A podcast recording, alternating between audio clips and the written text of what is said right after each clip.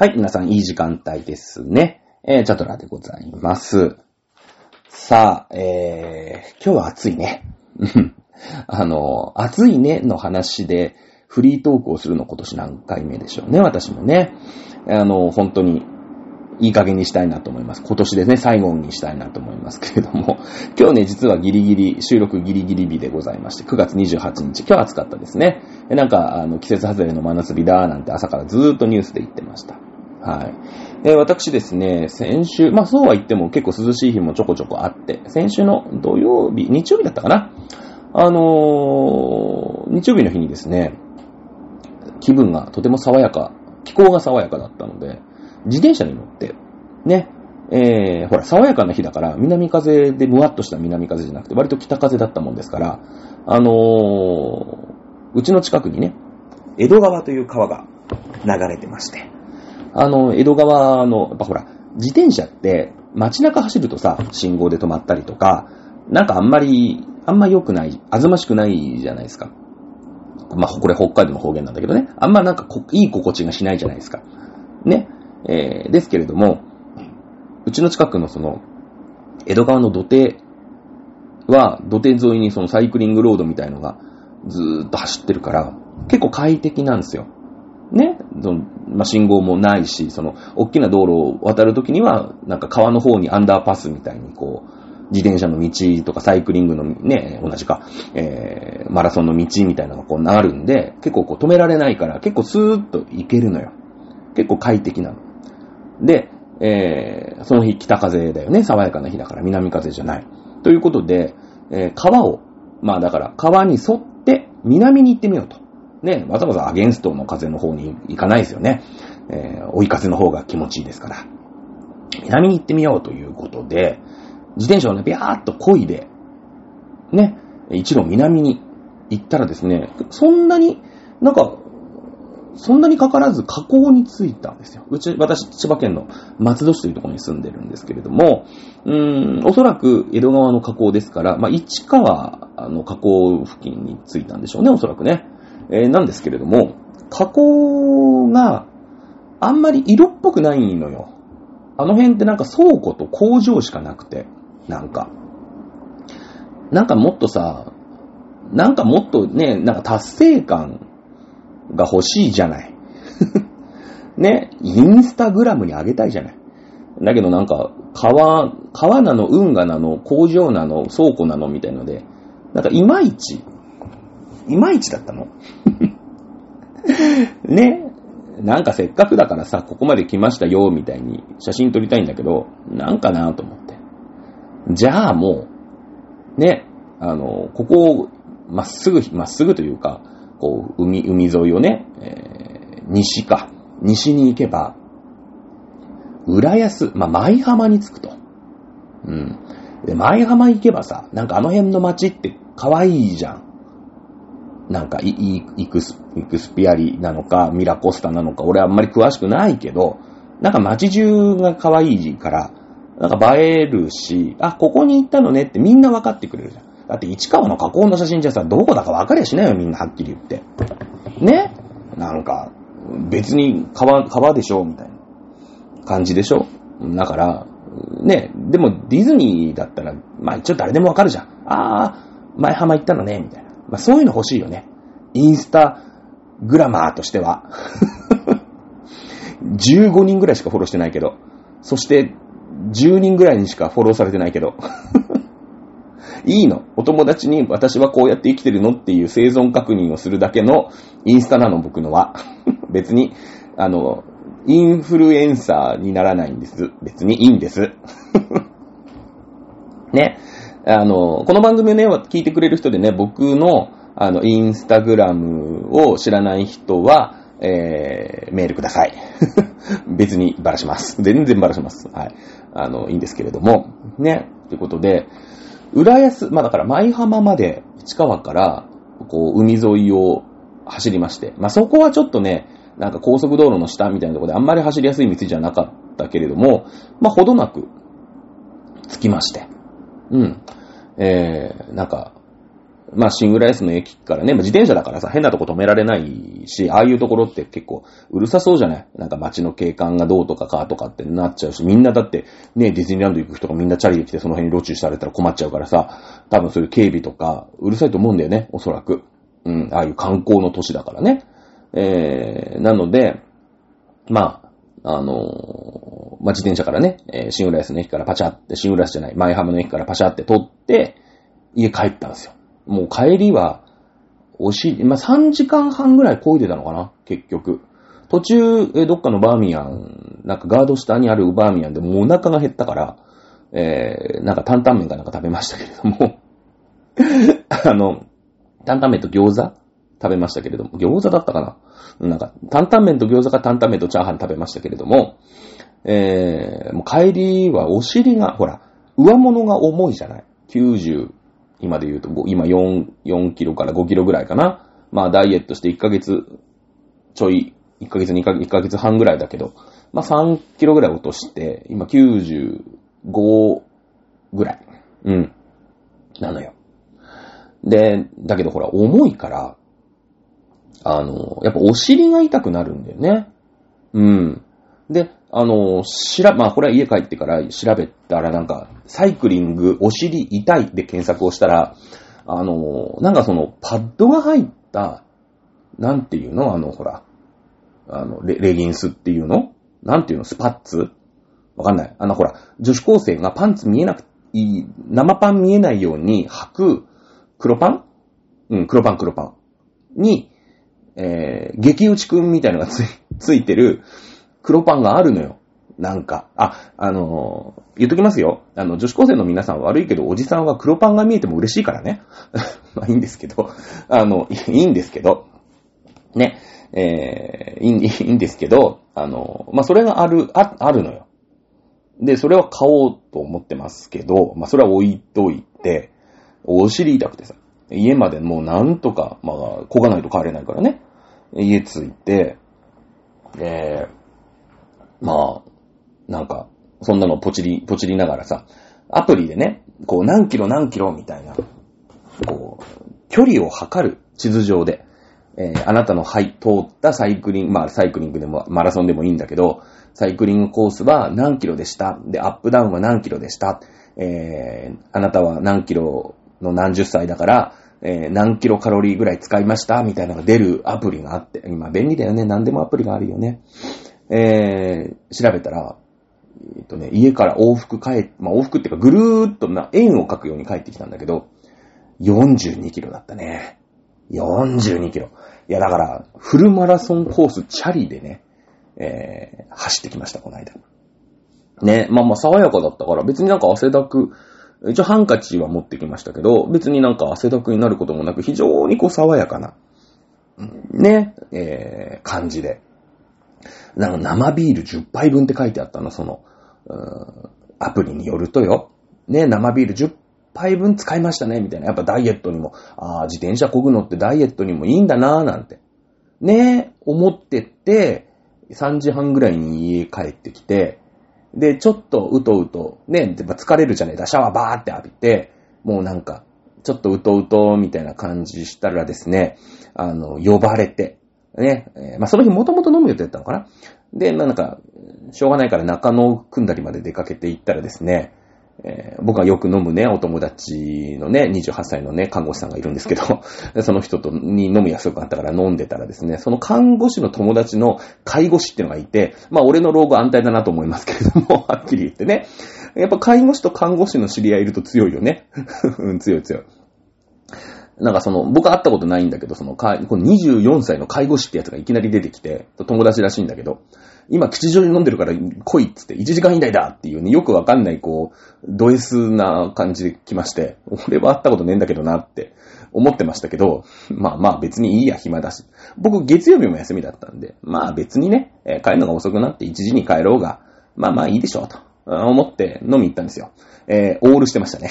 帰ったのね、朝7時半ぐらいですね。多分ね。えー、7時半嘘かな ?6 時半ぐらいに帰ったかな？ね、本当にどないなっとんねんと。もう自転車3、40何キロ漕いで、で、もうだからずっと飲んでるから何時間飲んだ？しかもなんか立ち飲み屋みたいなさ、吉祥寺の立ち飲み屋みたいなとこで飲んで、立ってんだよ、だからずっと。で、もう、ベロベロに乗って、その後じゃカラオケ行くぞって言って、若いからさ、カラオケなんだよ。2時間、2時間っていうか3時間みたいなのが。で、こっちもカラオケは嫌いじゃないよ。だけど全然行かないから最近。もう、あんなのはほら、喉の筋肉をいかに自分のね、その、あれも筋肉だからさ、どうコントロールしていくかっていう話じゃないですか。歌も。ね、だからやんないとやっぱ下手になるわけですよ。だけどさ、初めて会う24歳と46歳のカラオケカオスだからね。え、どう、その、まあ、まあ、ナースの子もいたんだけど、そのね、いや、それはいるんだけど、もちろんいなかった、いなかったただのパパ活だからね。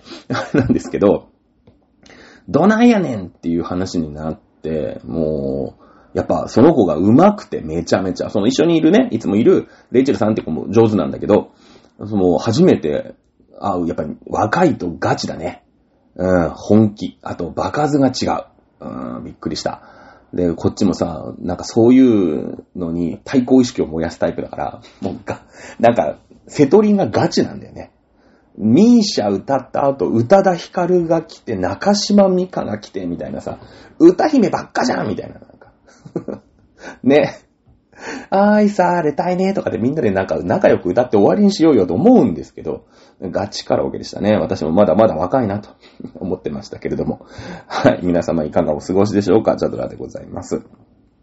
さあ、はあ、今日は、えー、マリ・アントネットね、えー、ベルサイユのバラやっていきたいと思います。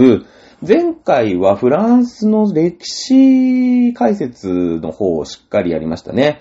あのー、まあ、マリー・アントネット、フランス革命の、まあ、前期ですね。フランス革命って、あの、マリー・アントネットとルイ16世殺されておしまいじゃなくて、あの、その後も随分長い、その後10年ぐらいがずっとフランス革命で、まあ、いろんな、こう、うーん、政治形態が変わったりとか、まあ、いろいろあるんですよね。まあ、おいおい説明していきたいと思いますけれども、あの、前々回になりますね。えー、アントワネット編、ね、あの、ベルサイユのバラ編ですけれども、前々回、まあ、どんなお話なのか、軽くね、一回飛びましたので、あの、おさらいを、え、していきましょう。えー、アントワネット、まあ、オーストリアからね、フランスに嫁いだ。もちろんオーストリアとフランスの和平のためです。オーストリアとフランス仲悪いんですね。ずっと喧嘩してます。うん。そしてオーストリアはオーストリアで、そのドイツの中から、まあこれはまたドイツの歴史になっちゃう。まあなんなら神聖ローマ帝国の歴史になっちゃいますので、簡単にね、えー、ここでは割愛に割愛を重ねますけれども、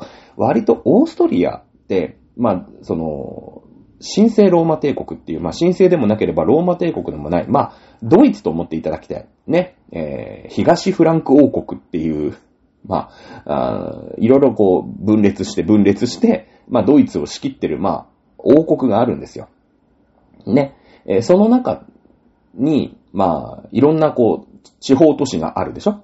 日本で言ったらな、なんか、東北地方とか関東地方とか、まあいろいろあるじゃないですか。ね。え、その中で一番こう、有名なや、有力な、うーん、まあ県知事っていうのかな？な東北地方を治める、なんか、そういう人たちが、うーん、王様にな、なろうね、みたいな、そういう感じなのよ。ね。だからそのバイエルンとかさ、まあドイツの有名な、まあその中でプロイセンっていうのがまあ出てくるわけだ。ね。えー、そいつが一番強くなって、まあプロイセンがその後牛耳ることにはなっていくんだけど、この中でね、あの、オーストリアって一応ドイツの仲間、中にいるんですよ。ドイツの中の一つの地方なんですけれども、ちょっとね、つまはじきにされてんのよ。うん、はっきり言って。その、ドイツて、まあ、ドイツ帝国っていうのも変なんだけど、その神聖ローマ帝国という中には入ってますよ、もちろん。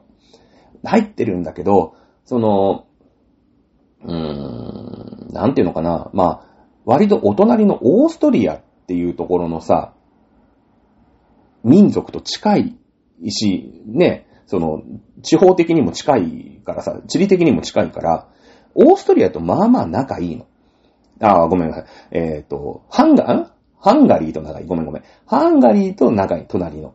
でも、ハンガリーは、その、神聖ローマ帝国という、まあ、ドイツの中には入れてもらえてない。違う国ですよ。ね、ハンガリー王国ってのがあるわけよ。ね。あいつらハンガリー王国と仲いいじゃん。俺たち神聖ローマ、ね、帝国でしょ？っていうので、その神聖ローマ帝国の中でも割とつまはじきになってて、ちょっと定期視されてんだよね。うん。で、えー、そこのー、オーストリアの、うん、マリア・テレジアってやつがね、えー、いました。マリア・テレジアの前からそうなんだけど、やべえと。この中で、ね、えー、まあ、生き残っていくためには、ドイツのね、中でね、やっぱり、こう、ミンティの中で生き残っていくためには、ちょっと他と同盟して強くならないと子供俺、俺ら消されるぞっていうことに、まあなるわけですよ。うん。まあ、これはドイツの歴史になるんで、ここではね、全然、全然なんちゃって、本当は大ドイツ主義とか、小ドイツ主義とかね、その、オーストリアも入れてあげてドイツだよね。これ大ドイツ主義って言うんだ。で、オーストリアなんか抜いちまえ。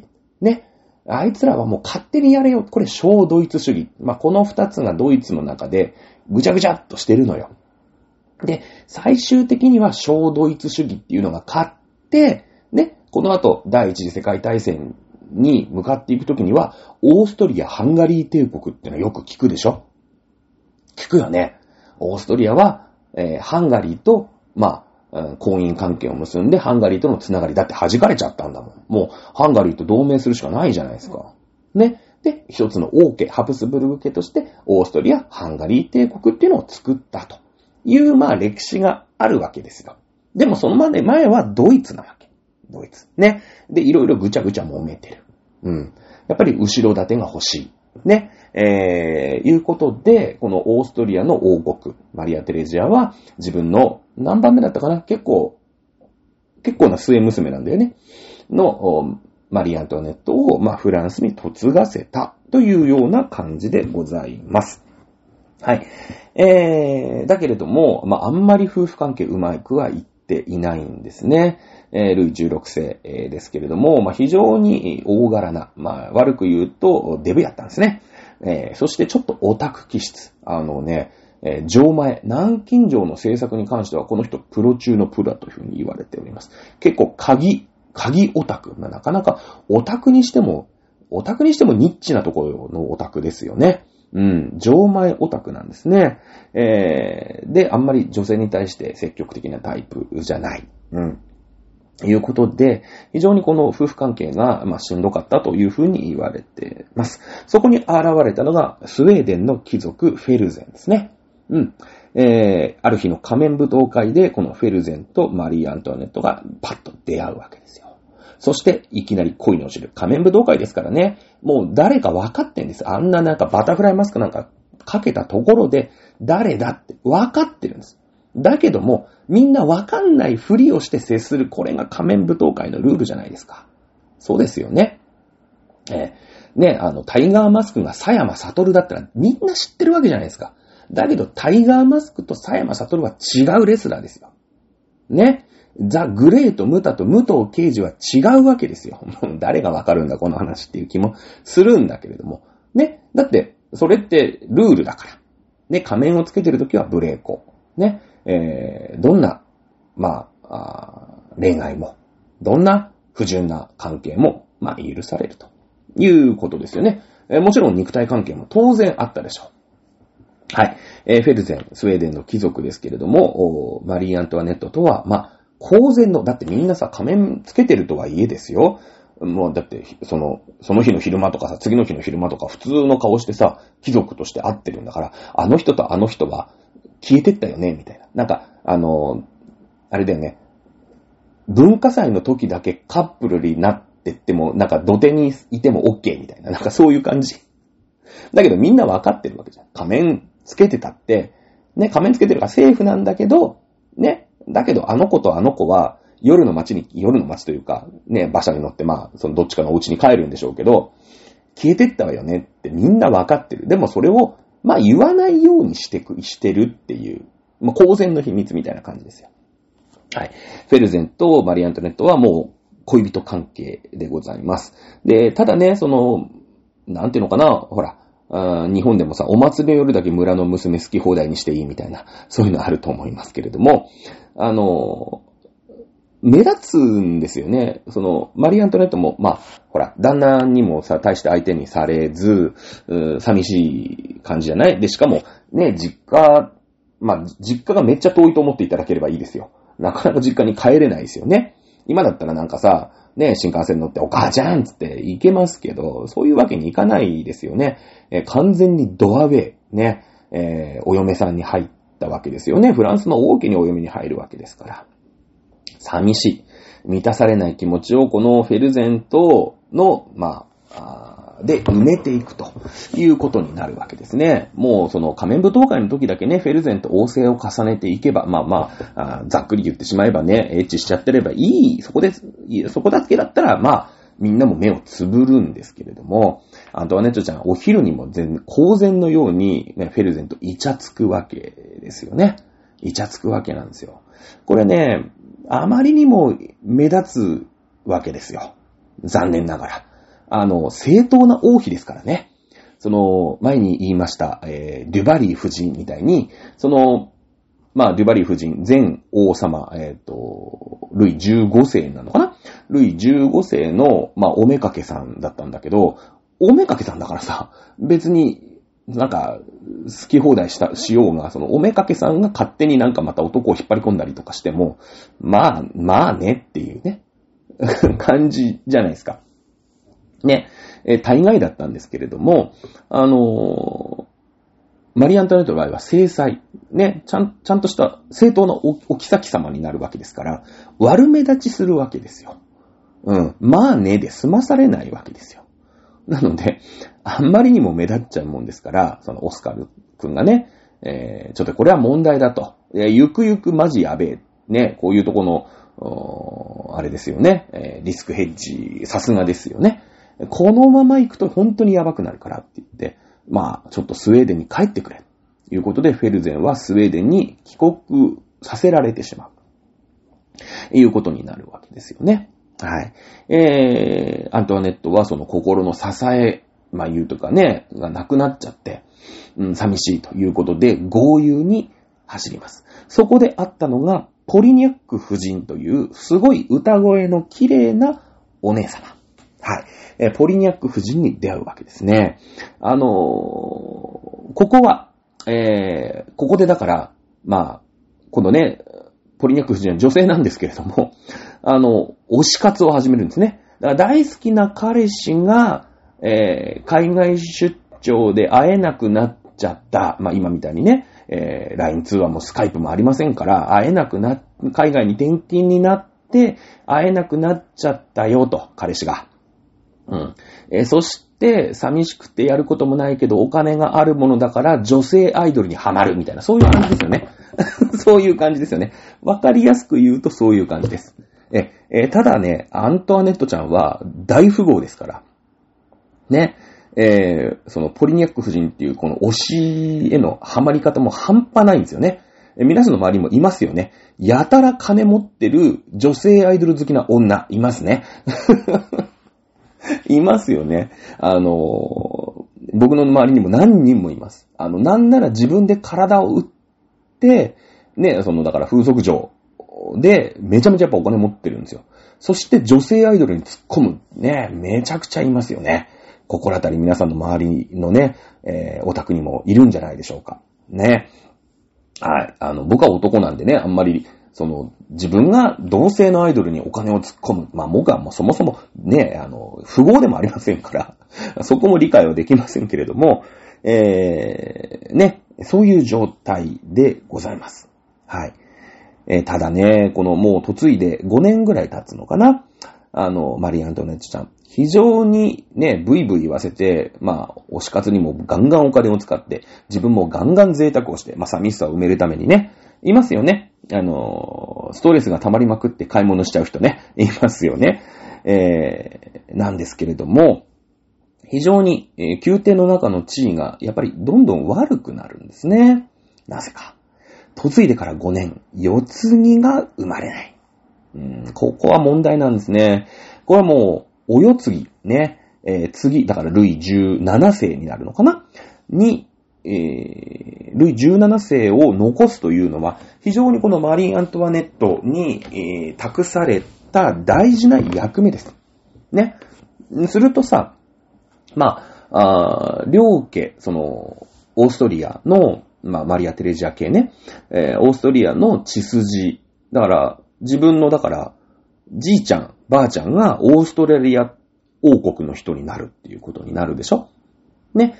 ただ、マリ・アントネットが嫁ぎました。まあ、そこで結びつきなんだけど、次の、そこでお世継ぎが生まれて、ルイ17世。ね。えー、その子が、今度ルイ17世の、おまあ、ルイ16世が多分ね、そのうちま亡くなるわけなんだけどもさ、亡くなるじゃない？そうするとルイ17世に、えー、まあ、バトンタッチするよね、ブルボン家も。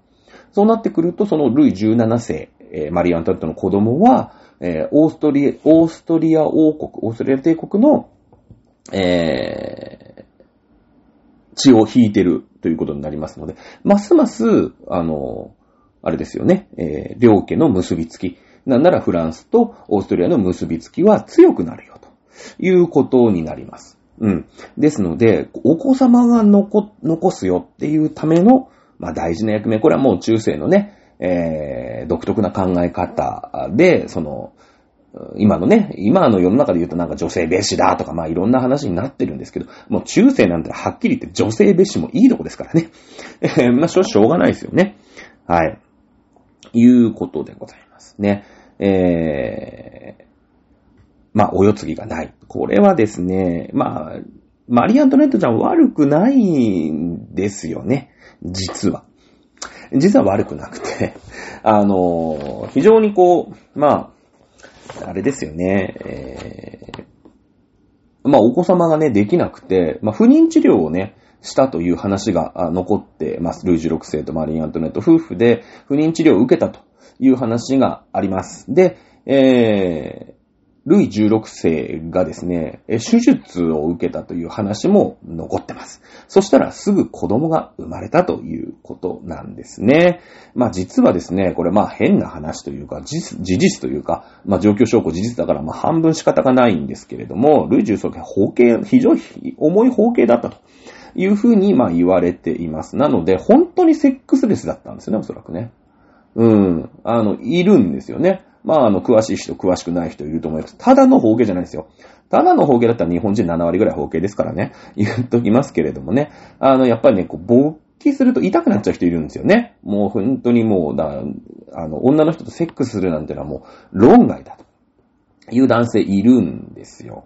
ええー、あのー、まあ、ゴリゴリカトリックで、まあ、これ、ここから私の適当な考察ですけども、あの、キリスト教ですからね、えー、手術子供のうちにさせないんですよね。イスラムとかユダヤとかは、結構子供のうちに包茎手術させるんで、あの、結構む、ズル向けの人がいっぱいいるとか、ほぼほぼそうなんですけれども、あの、まあ、そういうのをやっぱり体にね、えー、まあ、メスを入れることがあまりまよろしくないと。まあ、神様から与えられたものだ、みたいなやっぱり考えがあるんで、えー、ゴリゴリのカトリックだとそういうことをまあ、しないことが多いんですよね、おそらくね。子供のうちにすることはまずないと思います。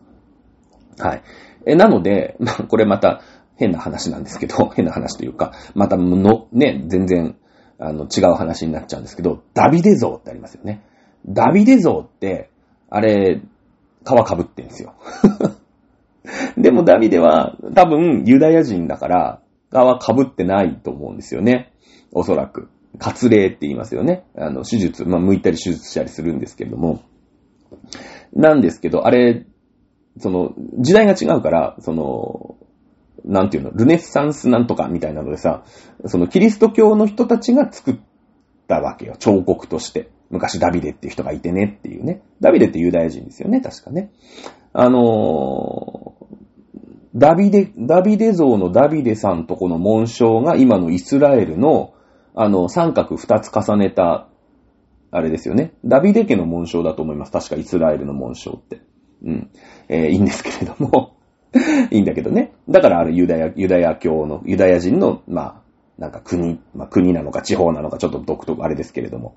いう形なんでね。えー、あれ、そういう意味合いがあるんで、あの三角二つに重ねるの、なんかかっこいいから使わない方がいいですよ。なかなかね、宗教問題ありますから。そこ分かった上で使うのは全然構わないですけどもね。いいんですけど、あのユダヤ人なんで、ダビデさんは、えー、おちんちんはずる向けだと思いますけれども、えー、作った人が、ね、あの、キリストの、キリスト教時代の人なんですよね。えー、なので、あの、方形で作ってしまったっていうね。面白い感じになってますけどもね。まあ余談です。はい。え、いいんですけれども、えー、いうことで、まあ、お世継ぎができない。当然ですよね。まあ、そういった、まあ、あのー、あ、それで、ルイ16世ずーっとその包茎手術嫌がってたんですけど、包茎手術した後すぐ子供できてるんですよ。もういよいよ23子になって、まあやべえと。いや、それこそもう国の問題になってくるからね。世継ぎが、自分に世継ぎができない。でも自分はルイ16世として王位に立ってるわけですから、自分の子供じゃなきゃダメなわけですよ。うん。ね、王家を守るためには。はい。えー、で、まあ、ゆ、ね、もう、しょうがないって言って、こう、手術を決意して、そしたらね、すぐ子供ができてるということになりますんでね。えー、はい。なので、まあ、この時代はまだ世継ぎいません。まあ、セックスレスなんですね。やっぱりもう、重度の包茎ですから、やっぱり、こう、非常にこう、なんていうんですか？まあ、セックスできないんですよ。きっと。アントワネットちゃんもかわいそうですよね。当時、世継ぎができないのは、これ日本でもそうです。江戸時代とかさ、戦国時代でもそうですけど、まあ、女のせいなわけですよ。ね、今で言ったらもう100%男のせいなんですよ。ルイ16世のせいなんですけども、これやっぱりね、よ、あの、お世継ぎが生まれないのは女のせいだっていう時代ですから。うん。えー、非常にこう立場が悪い。ね、えー、いうことです。この、まあ、次のさ、王位、まあ、ルイ16世の次の王位をめぐる争い、えー、ということで、えー、まあ、ほら、また出てきた、オルレアン公ね。オルレアン公って、まあ、この人、まあね、ずっと、こう、この漫画の中で悪者なんですけれども、実在した人ですね。実在した人で、王位の継承権めちゃめちゃ高いんですよ。あの、まあ、ルイ14世のひ孫とこの人結婚してるんですね。結婚してるんです。だからその、ブルボン家っていうんですか？の血筋は引いてるわけ。で、もうその、ちゃんとした正統的なルイ16世に子供がいなかったら、じゃあ次、ね、このブルボン王朝の血を引いてる人の、を王につけようっていう話になるんで、このオルレアン公ね、まあ、ルイフィ、ルイフィリップ2世というのが本名ですけども、オルレアン公っていうのはだから、なんか東京都知事みたいなもんだよね。オルレアンというまあ、ところを、オルレアンというところを支配していた、まあ、公爵という意味ですけれども。ね。えー、なので、その王位継承権あるんですよ。そうすると、こう、自分がこう、王位に、王位に、まあ、指名されるよね。ルイ16世に子供ができなければ、マリー・アントネットの、との間に子供ができない。この状況、非常にこのオルレアン公にとっては、うーん、チャンスですよね。チャンス。ね。だって、なんだろう、今はブルボン朝だけど、まあ、うん、まあ、ブルボン朝っちゃブルボン朝なんだけど、まあ、オルレアン朝になる可能性すらあるわけじゃん。ね。うん。まあ、あのー、この後ね、この本当にフランス革命というものがフランス全土を覆った時に、このオルレアン公がどういう風に動いて、どういう結末、人生の結末を迎えるか、まあ、これは、あその時にまた、お話しすることしておいておきましょう。さあ、もう夫との仲が、夫とのセックスレスが原因で、しかも自分だけが王宮の中で責められる。なんなら実家のマリア・テレジアにもお子はまだなの？ね。えー、いうことで、まあ、ちょいちょい手紙が来るんですよ。はっきり言って嫁はんったらノイローゼになりますよね。えー、完全に自閉症っぽくなっちゃうわけです。まあ、これは理解できるところですね。非常に、あのー、まあ、なんか、指示できますよね。うん。えー、塞ぎ込みます。ねえー、そこにね、やっぱり塞ぎ込んでシューンってなってます。そこに光を当てるのは誰ですか？はい。ポリニャック夫人。当然、推しでございます。推し、今みたいにね、繋がったら規約違反で解雇とかないわけです。当時はもう絡んでなんぼですよ。絡んでお金むしり取ってやろうってしてるわけでしょ？まあそのデュバリー夫人だってそうだよね。もう、ルイ15世とさ、バンバン、ね、もちろんもともと愛人なんだから、バンバンエッチして、バンバン仲良くなって、ね、お金、その王家からお金をむしり取ってやろう。これデュバリー夫人でしたよね。え、ポリニャック夫人。せっかくお気に入りになったわけ。自分が歌が上手で、歌姫だったわけですよね。えー、そして王妃が自分のことを気に入ってくれた。まあ、いい人だったらね、それでよかったよかったでいいんですけど、このポリニャック夫人もまあまあ悪い人だから。うん。ね、あのー、また取り入って、自分の夫を、なんか、その、ちょっと策略に、ね、えー、なんだろう、策、策略して乗っ取ってね。だからまあまあ、デュバリー夫人と思っていただければ結構でございます。はい。もうアントワネットちゃんからお金をむしり取ってやろうってずーっと思ってるんです。多分この頃の貴族って全員そうなんだよね。だってフランスの王家だけがお金を、もう税金はフランスの王家だけに入ってきますので、そっからどうやってお金を取ってやろうか。これ別に悪いと思わないですよ。今だってそうじゃないですか。ね、今、ちょうど来年度の予算請求ありますけれども、じゃあ防衛省何十兆円、ね、厚生労働省何十兆円って言って、どんどんどんどんその税金を取り合ってるじゃないですか。ね。で、その概算要求なんてさ、多分120兆円ぐらいになると思うんですけども、同じですよね。結局同じことだと思います。はい。えー、推しのポリニャック夫人登場します。そしてポリニャック夫人、ね、自分の推しには、やっぱり心をね、開いて、まあもちろんその旦那とのセックスですとかそんなことは言わないと思いますけれども、もう非常に私は病んでいるんですということを、こう、まあ心を開いてしまうアントワネット。ね。えー、で、ポリニャック夫人。まあ、ポリニャック夫人はね、その、オルゲンコと違ってて、あとデュバリー夫人と違って、その、王、王権を乗っ取ってやろうみたいなところはないんですけれども、まあ、あの、マリ・アントネットまだ若いですから、ずーっと仲良くしていたいよね。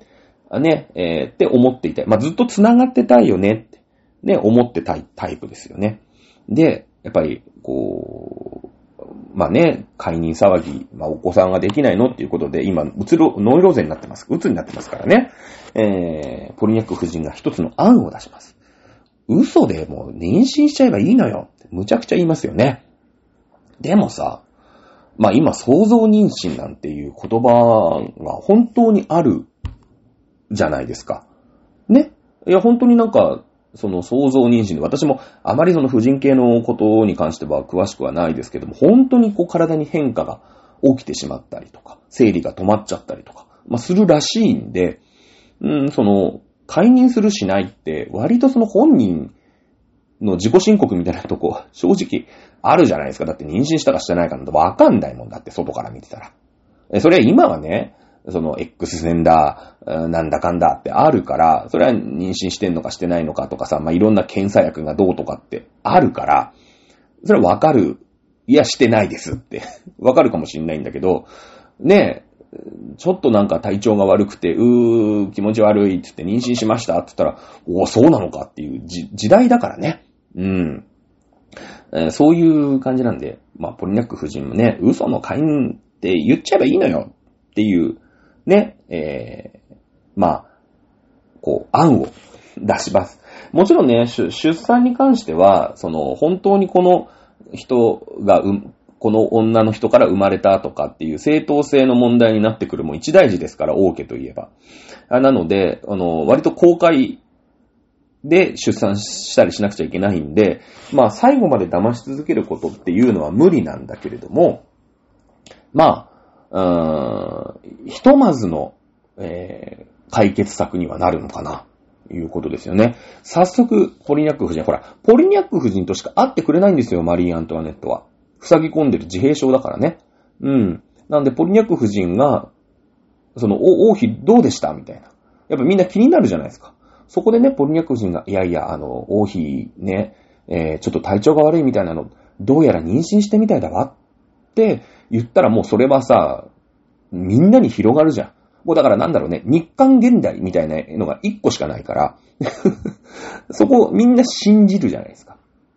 ね、ポルニャック夫人、まあ、その、噂を率先して、まあ、噂話だよね。噂というか自分が、自分が考えた嘘っていうことになるんだけど、でもデマとも言えないよね。デマってのはなんか、こう、悪いと思っっていうのがデデマじゃない。違うのを分かってて。ま、だ、そういう意味ではデマなのか。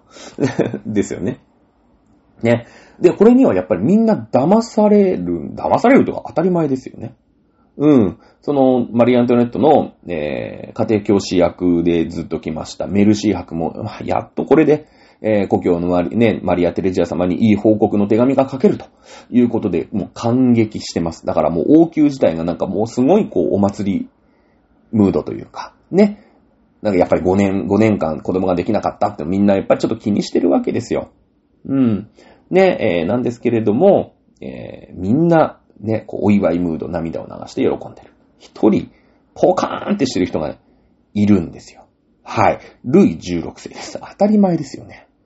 に、自分の神さんが妊娠するわけがないんです。なぜならセックスをしてないから。いや、知らないですよ。しようとしてたのかもしれないです。彼も必死ですからね。必死ですから。まあ、頑張っていたのかもしれません。うん。ですから、あ、妊娠したんやっていう気持ちもあるんですけど、まあ、アニメ的な表現、漫画的な表現では、割とこう、え？何？っていう感じで、愕然とした表情。まあ、いわゆる裏にはだから、セックスレスですっていうのが裏にあるんでしょうね。そこまでは書いてないですけどね。えええー、書いてないんで、ちょっとそこはわかんないんですけど、一応漫画の表現ではそういう風に私は読み取りました。はい。えー、そして王宮での噂話は、パリの街、まあね、えー、に広がります。パリの街は当然、喜ぶ悲しむどっちか。喜びます。お祭り騒ぎです。なぜならば。ね。えー、この、まあだからね、前回言いましたけれども、うん、フランスのこの困窮ぶりというのは、えー、非常にこの戦争による浪費、まあ出費がかさんだことによることが大きい。これは分かってるわけです、皆さん。ただね、ただ、えー、フランスこの頃というのは、先週も言いましたけれども、対イギリスとの戦争、まあ、あ代理戦争も含めてですよ、フレンチ、インディアン戦争を含めて、ね、えー、イギリスの植民地争いの戦争を含め、その後のフレンチ、インディアン戦争を含め、えー、アメリカ独立戦争の、まあ、あ独立側ね。とにかくイギリスのことが大嫌いですから、フランスは。ライバル意識ありますから。イギリスの損になることは何し、何でもや、頑張ってあげたい。ね。いうことで、その、アメリカ独立戦争の今度独立側を応援したりします。はい。えー、ですので、だけどね、そんなわかんないですよ、フランスのそのパリの住民たちは。ね、えー、オーストリア、もちろんオーストリアともね、その戦争というか、あっちの方に攻めていったこともあります。これで平和になるぞ、ね、えー、いうことで戦争が終わるなんて思って、みんなこう、ね、お祭り騒ぎでございます。さあ、あーオスカル。はい、やっと出てきましたね。今日初登場のオスカルでございます。オスカルもうすっかり騙されちゃいますね。ああ、君妊娠したんやと。うん。いうことで、アントワネットね、どうなの？体調はどう？って言ったら、うん。ね、大丈夫。ということで、まあ、オスカルにも、まあ、当然本当のことは言えませんよね。本当のことを言ったらもう芝かれるに決まってますから。ね。自分の、まあ、大好きなオスカルにも嘘をつくわけです。そして、まあ、嘘をつくってことは、まあ、本当の悪いやつだとそうかもしれないんですけど、違うかもしれないけど、えー、アントネットはやっぱり罪の意識で、ますますこう、塞いでしまうんですね。自分の、まあ、一番信頼しているオスカルにも嘘をつかなくちゃいけない。ね。えー、まあその、四面楚歌の状況、まああんま自分は悪くないんだよ。ね、旦那の方にいろいろ問題があるんだけれども、世継ぎができないということから逃れようと思ってついた嘘が、ますます自分の孤独を深めてしまうと。いうことになるんですね。はい。えー、ポリニャック夫人は、まあ、お腹はね、もうドレスでね、隠せます。まあ、昔は、その、コルセットっていうお腹ぐわーって締めるんですけど、さすがに妊娠してるっていう風に公言した人に対しては、ゆったりした、まあ、いわゆるマタニティみたいなドレスがね、えー、全然ありですから、お腹で、まあ、隠せます。うん。で、赤ん坊は最悪どっかから連れてくればいいなんてね、ポリニャック夫人は言うんですけど、まあ、そこまでは甘くないでしょうね、おそらくね。あの、ポリニャック夫人も、まあ、ああんまりいい貴族の出ではないので、もしかしたらフランス王家のその公開出産みたいなのまで、えー、存じな、存じなかったのかもしれないですね。はい。そんな中、塞ぎ込んでいる、ね、えー、マリー・アントネット。またね、こういう時にね、悪い道に誘う人がいるんですよ。ね。えその名もポリニャック夫人。こいつだけです。だってこいつとしかつるんでないんですから。だからね、友達は多い方がいいですよ。ね、少ない友達がね、あの、この子だけは信じるみたいな友達がいきなりタバコ進めてきたりとかですね、えー、なんかタイマー進めてきたりするとね、吸わざるを得ないですよね。その子がいなくなったら私友達ゼロみたいになりますから。うん、だ友達はね、多い方がいいです。こいつやべえなと思ったらすぐ切れるっていう風にね、えー、思った方がね、えー、何かと、何かと、なんか、人生楽になりますね。大変だけどね、友達多いとね。はい、ポリニャック夫人、今度は違法な賭博に誘う、誘うんですね、マリー・アントニエット。はい。えー、ルイ16世は反対します。賭博は、当時、フランスでは、まあ、違法だったんですね。禁止されていたんですけれども、いいじゃんって。で、しかもその賭博場に行くわけではなくて、えー、その自分たちの王宮の中の、まあ、サロンですね。そこで、こう、貴族相手にやる賭博なんで、まあ、仲間内でね、トランプやって、えー、負けたやつが、あの、ジュース一本な、みたいな、そんな感じなんで、まあまあ、じゃあね、その、まあいいかと。いうことで、まあ、不祥不祥、ルイ16世、旦那もね、えー、まあ許します。うん。えー、そこで、マリアンネット、なんアントワネット、なんと、最初勝つんですね。勝つんです。ね、ビギナーズラックってやつですよ。でもさ、まあ、賭博なんてものは、最終的に、えー、やったら負けるようにできてるわけですよ。やったら負けるように。ね。で、アントワネットなんてはっきり言ってね、世間知らずのお嬢様なわけですから、やっぱりね、最初は勝たせるわけですよ。うん。で、かくが、かける額をね、どんどんどんどん増やしていって、えー、のめり込ます、のめり込んでいきますよね。で、そこで回収しよう。ね、ポリニャック夫人に完全にカモにされて。なんならポリニャック夫人はですね、あの、まあ、マリアントネットに、まあ、いい寵愛を受けてからお金持ってますので、自分がね、実はね、普通のカジノ行ってかもられてるんですよ。めちゃくちゃ。めちゃめちゃかもられてるんですよ。ね、最初は勝ったんです。ポリニャック夫人も。ね、えー、ビギナビギナーズラックでね。あの、勝ったんですけど、そのうちどんどんどんどん負けが込んで、で、まあ、アントワネットがどんどんお小遣いくれますから、あの、どんどんどんどんつぎ込んでね、いいカモになってたんですよ。自分がカモられてますから、相手をね、その、もっと自分より世間知らずのやつカモるのは、まあ、得意というか、分かってますよね。手口が分かってますから。ね。で、えー、最初は王妃に勝たしてあげようって。で、王妃もなんか、ルンルンっていう感じ。面白いわね、これみたいな感じ。で、どんどん掛け、ね、掛け金積んでいきましょうよみたいな感じで、こう誘っていくわけです。まあ、ポリネック夫人もそれでやられたんでしょうね、おそらくね。いうことで、王妃、実はですね、えー、50万リーブル、約60億円の借金を、まあ、えー、まあ、ポリニャック夫人側にしてしまうと。すごいですよね。もう、さすがフランス貴族ですよね。あの、フランスの王妃とフランス貴族の賭けですよね。一晩で60億円負けることがあるわけですよ。ね。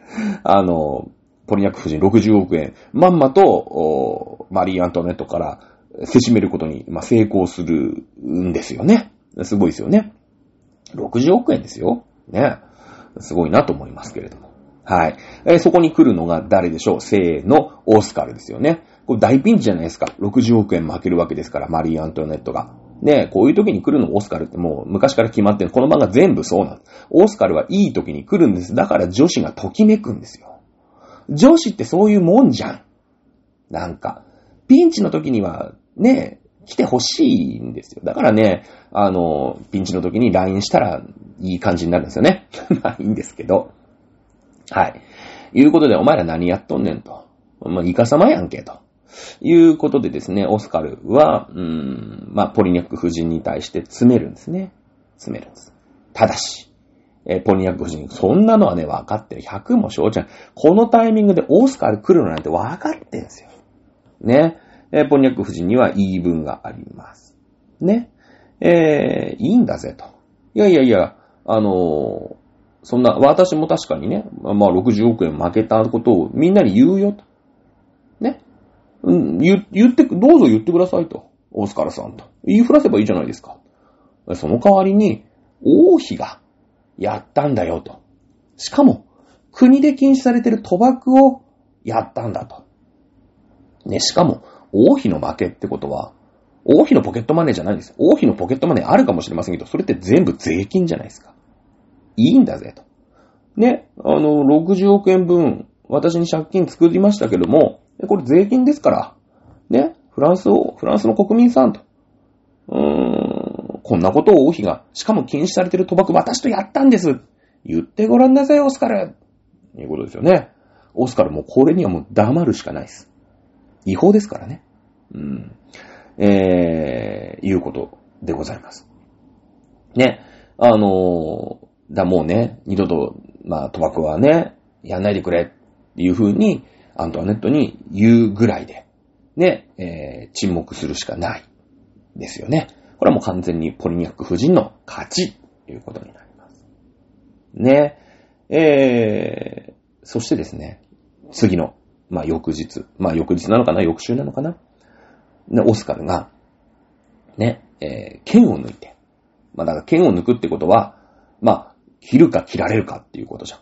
で、しかも、アントワネットに対して剣を抜いてるということは、まあ、アントワネットも丸腰ですからね。アントワネットを殺すことはないわけです。もう、この訴えが、うーん、聞かれなければ、届かなければ、この件で自分をついて死ぬという意味で決死の訴えをするわけです。もうアントワネット賭博やんないでくれと。ね。もう、グーの音も出ないんだと。